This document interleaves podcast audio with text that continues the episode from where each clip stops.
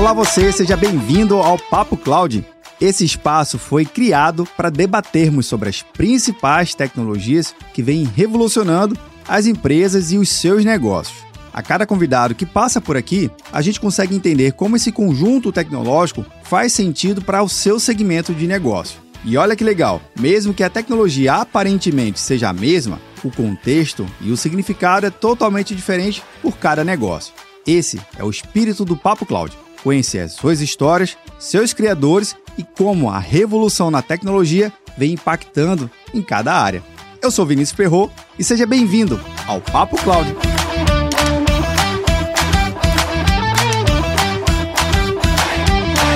Olá você, seja muito bem-vindo ao Papo Cloud. Eu sou Vinícius Perro e nesse episódio eu conto com a participação do Rui Fortini, da Doare. Rui, seja muito bem-vindo aqui ao Papo Cloud. Opa, maravilha, é um prazer estar aqui com vocês. Bom trocar essa ideia então. Bora lá. Bem, Rui, principalmente vocês que estão aí numa área tão importante da nossa sociedade, que é o terceiro setor, e o terceiro setor que nos ajuda muito a nos reencontrar com propósitos, objetivos e pessoas que realmente estão fazendo acontecer na nossa sociedade. Um pouquinho da história, obviamente, do área se envolve muito e se confunde muito com a sua história de carreira, história de profissional, então por isso que eu queria que você pudesse se apresentar um pouquinho aqui, apresentando você, a sua carreira e, obviamente, a do área, por favor. Maravilha.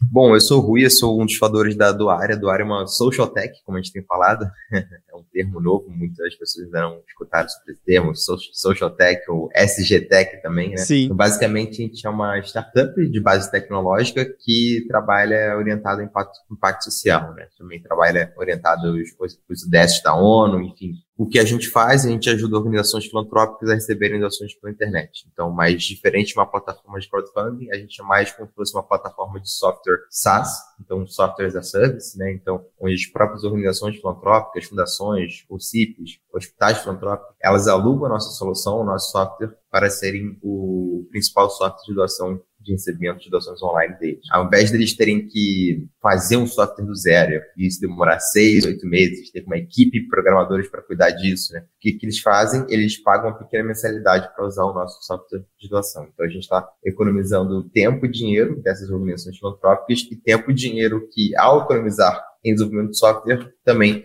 é, vai estar tá servindo para impacto. Então, isso, a gente, a gente gosta de chegar aqui, a própria contratação do nosso software já está gerando impacto por si só nessa economia. e isso começou, assim, uma história muito, muito doida, assim, foi há 12 anos atrás, né? Então, bastante tempo. Eu tenho 33 anos, então eu tinha 21 anos na época. e foi basicamente uma história de faculdade, assim, eu e amigo meu na faculdade, na PUC do Rio de Janeiro. E eu vi a minha mãe que ela fazia doação todo mês para a Cruz Vermelha. Que legal. É legal quando você tem exemplos assim dentro de casa, né? Total. Filantropia dentro de casa. Mas era um processo muito muito manual, assim. Então todo mês tinha um motoboy que ia lá em casa coletar um cheque da minha mãe para ela fazer a doação Nossa. dela. e eu já totalmente fissurado em tecnologia, imaginava, cara, não tem como a gente simplificar isso, de mandar um link de pagamento todo mês, pelo menos. Porque naquela época, 12 anos atrás, nem tinha um mercado de recorrência muito bem estabelecido, né? Nem tinha as te tecnologias de recorrência muito bem estabelecidas. Verdade. Começou assim, começou com, com, com esse incômodo, vendo, vendo que existia essa dor, né? Tanto por parte da minha mãe, né, que estava doando, também com certeza por parte das organizações sociais, né, que precisavam coletar as doações e esse modelo era totalmente ineficiente. A partir dessa faísca, eu me juntei com meu meu sócio, Felipe Lípico, e a gente encarnou de montar a Doare. Cara, isso, vários exemplos aí que você citou da trajetória e as inspirações é bem interessante porque deixa bem claro que dá para resolver até mesmo uma coisa que a gente acha que está resolvido, né? Porque veja, o modelo que tinha, que a sua mãe praticava, era um modelo que funcionava. E tinha um cheque, o cheque funcionava, o motoboy com a visita recorrente dele funcionava. Em tese, quem olhar assim de fora, falar, ah, tá resolvido, não, não tem problema ali para resolver. Mas se a gente começar a olhar um pouco mais, eu acho que foi justamente essa curiosidade Cara, eu acho que tem um monte de tecnologia que dá para melhorar ainda mais essa experiência, esse processo. Mas isso na ótica de quem está fazendo a doação. E na ótica que, de quem está recebendo a doação, também tem várias outras problemáticas, porque eu tenho que gerenciar o motoboy. Nesse teu cenário, né? Eu tenho que gerenciar o cheque, eu tenho que fazer o Uhum. depósito, eu tenho que fazer uma série de coisas. Então, você começou a perceber, junto com o teu sócio todo o time hoje, perceber que as dores são de todos os lados, de quem quer doar de uma forma mais simplificada e também de quem quer captar aquela doação. Então, ajuda todo mundo. Esse que é o bacana, é isso? Exatamente, meu querido, exatamente. E justamente quando a gente fundou a Doara 12 anos atrás, a gente tinha uma ideia até diferente do que é a Doare hoje, né? Então a gente fundou a Doara 12 anos atrás com a ideia de ser um marketplace de ONGs que conecta doadores, como se fosse um iFood, né? De, Sim. de causas. E a gente tem isso até hoje também, né? A gente tem esse modelo de marketplace, né? Então a Doare é um lugar onde você pode conhecer ONGs e doar de forma segura, mas não é o nosso foco, assim. Mas a gente resolve o problema das ONGs e dos doadores, só que a gente entendeu, e ao invés de trabalhar no modelo de marketplace, é, onde a gente também tem que ir atrás dos doadores, a gente entende também que faz mais sentido a gente fornecer a tecnologia para as ONGs, ensinar ela a como elas irem atrás dos seus doadores. Então, a gente resolve esse problema muito mais na parte da solução do software, da, tecnologia, das ferramentas, mas a ONG ela é responsável por fazer a sua comunicação, o seu relacionamento com os seus doadores, até porque isso é uma coisa muito única, né? Sim. Então cada um tem sua forma de se comunicar, tem sua forma de tem um impacto diferente, né? Tem um tipo de persona de doador diferente. Então eles são responsáveis também por fazer é, esse relacionamento com os seus próprios doadores. Cara, isso é legal, porque até estimula a ONG estar próxima de quem doa, porque é uma relação muito íntima, né? Porque você tem um propósito daquela pessoa se conecta com aquela ONG, com aquela ação social, então deixa esse lado mais, mais próximo da própria ONG, da própria empresa que está tentando capitanear aquela doação, mas de certa forma facilita também estimular aquela pessoa que via certas barreiras né, de doação, mas, poxa, agora que está mais facilitado, eu consigo me engajar mais rápido, porque é menos um atrito no processo. Também isso faz parte do contexto? Com certeza. Não, a gente aqui é super. Essa questão de falar menos um atrito no processo é praticamente um mantra que a gente tem que lembrar. Legal. o nosso processo checkout ele acontece numa, numa, numa etapa só, né? Que é o famoso one-step checkout, também tem no mercado de e-commerce, etc e que é muito mais famoso assim no, no modelo norte-americano, podemos assim dizer, do que, do que no modelo brasileiro. Então, quando você clica para pagar e pum, já aparece aquela, aquela caixinha de pagamento. Você já coloca os dados de cartão de crédito e pum, você finaliza ali numa etapa só, né? Como é o modelo lá fora, você tem o Stripe, né? Você tem outras tecnologias que fazem isso. Então, a gente acredita muito nisso. A doação, ela acontece a partir dessa identificação da pessoa com uma causa, mas ela, ela é muito movida por emoção. Então, assim como várias das nossas decisões na vida são movidas por emoções, e às Verdade. vezes de forma consciente ou, inconscientemente, mas a doação especificamente eu acredito que tem um, um aspecto emocional muito forte envolvido. E daí, quando isso acontece, a gente tem que entender que o doador ele precisa finalizar a situação no curto período de tempo. Né? Então, assim, a UX tem que ser muito otimizada para isso, para o mobile, Sim. e tem que ser o mais rápido possível, né? Então, esse é o um mantra aqui para a gente. A gente está sempre, inclusive, a gente brigando com clientes que estão pedindo, ah, não, mas quero colocar mais esse campo, não quero colocar formulário em duas etapas, quero colocar endereço, quero colocar, não, tá, vamos fazer, mas vamos ver se a gente coloca isso aqui no formulário depois, sabe? interessante, interessante, é, cara. É sempre essa essa briga assim da fricção pela coleta de dados, né? E, também todo o alinhamento com a LGPD. Isso, isso aqui ó, é uma coisa que a gente está sempre vivendo aqui no nosso dia a dia. Importante.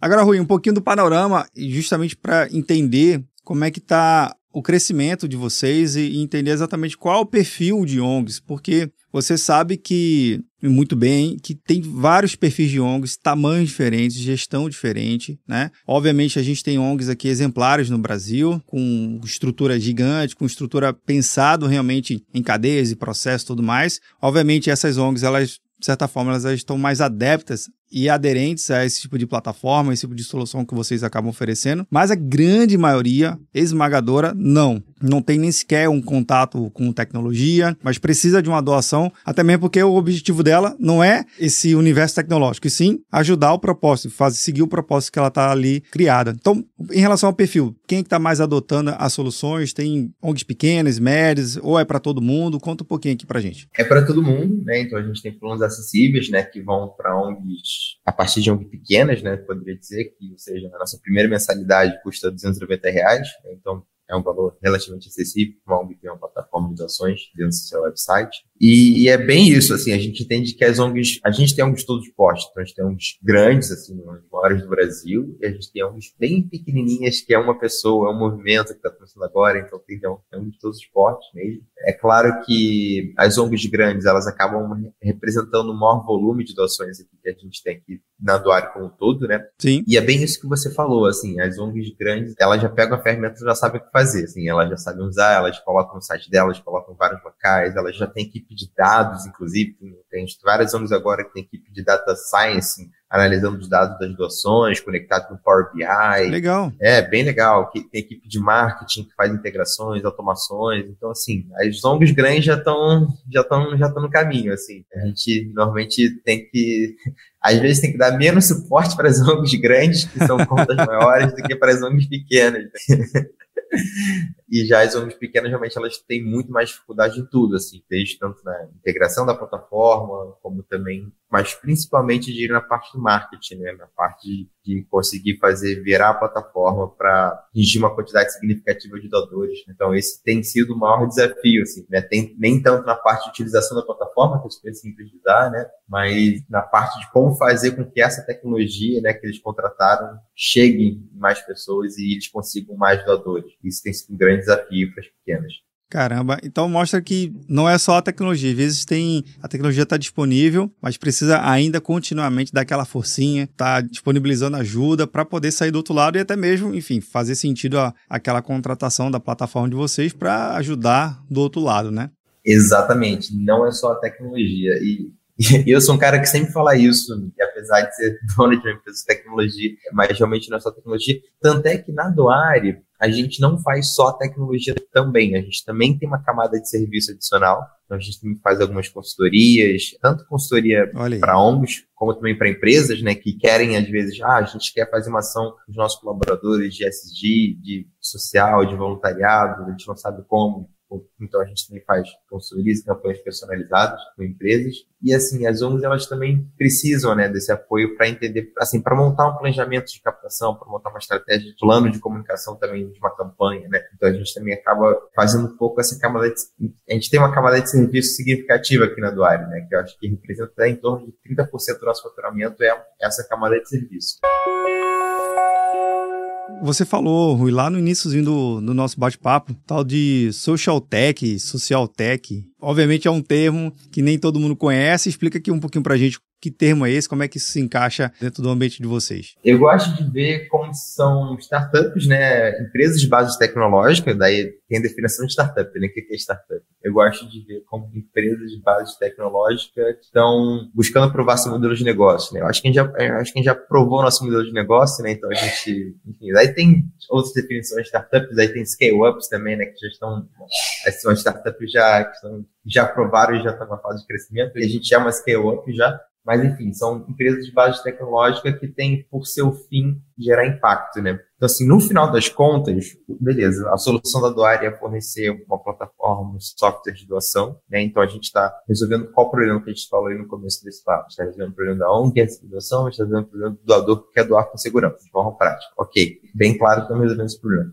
Mas, no final das contas, o que, que a nossa solução está fazendo? A nossa solução está colocando recurso na conta bancária de importantes organizações filantrópicas que estão resolvendo diversos problemas na sociedade brasileira. Problemas de fome, problemas de desigualdade social, problemas da área da saúde, problemas de educação, enfim, problemas do meio ambiente. Então, assim, a gente está resolvendo inúmeros problemas. Essas organizações estão resolvendo inúmeros problemas e ao a gente economizar recursos dessas organizações e colocar mais recursos no bolso delas, a gente está alavancando esse trabalho e gerando mais impacto. Então, por isso a gente claramente se identifica é, com esse impacto é, e a gente também, inclusive, tem até algumas ferramentas para as ONGs medir esse impacto, reportar esse impacto para os seus doadores também, é, o que é muito legal. Então, a gente considera uma social tech. Massa, porque o impacto do nosso trabalho é esse impacto social, assim, é isso que importa para a gente. Sensacional, Rui. E até aproveitando aqui para facilitar diminuir um atrito, quem estiver acompanhando aqui, vendo ou nos ouvindo, como é que faz para se conectar, doar e de repente falar assim, poxa, eu conheço uma ONG que faria sentido ter a solução da Doare. Explica aqui para gente como é que é o passo a passo passo para chegar até vocês? Maravilha, claro. Pô, seria ótimo. Então, a gente adora indicações. Então,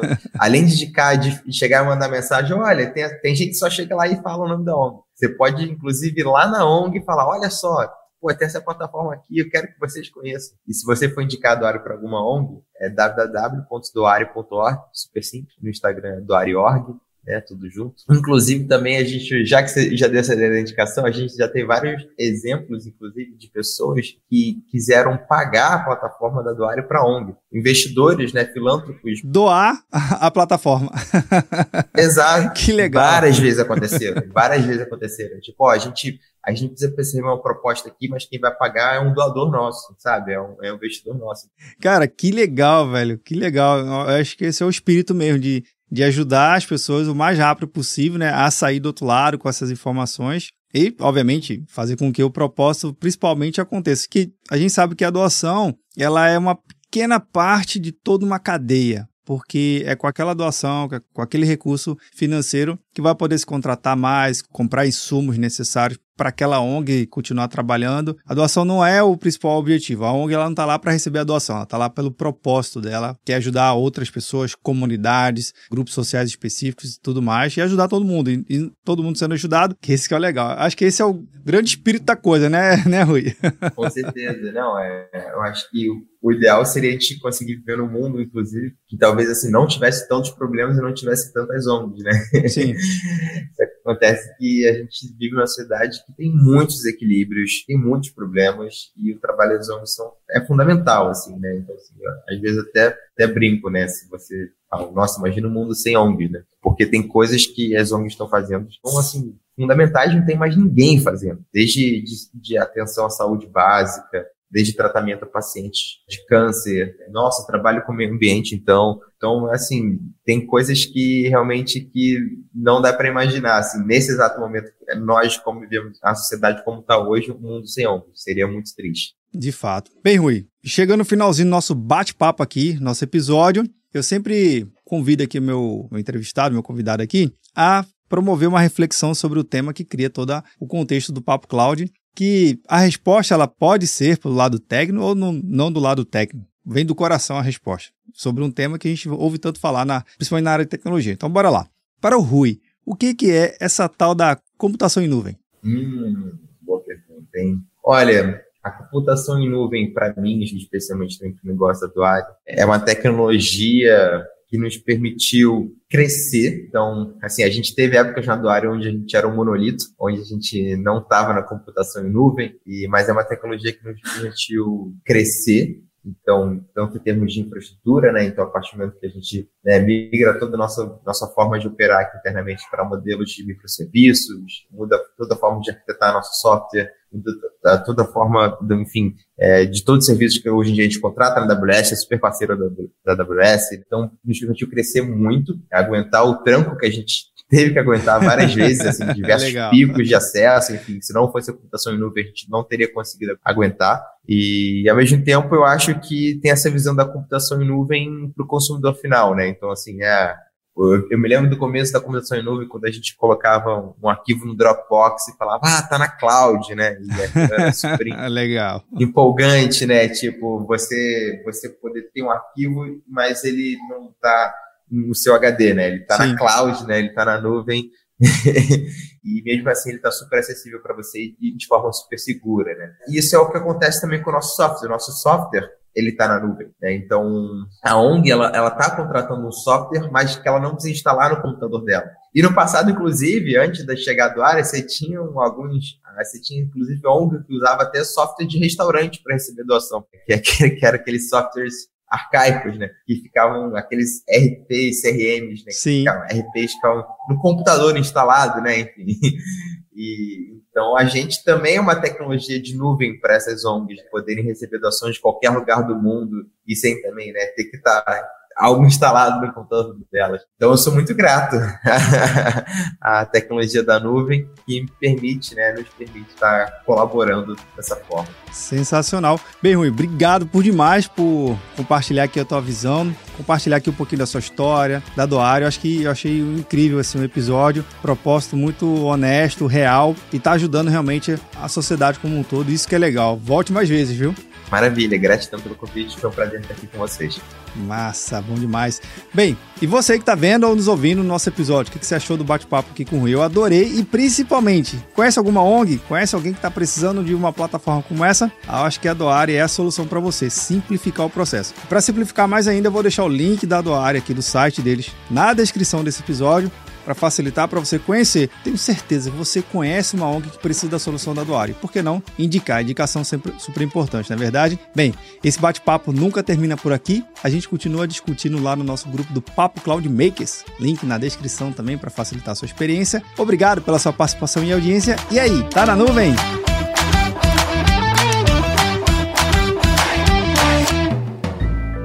Mais um produto com a edição Senhor A.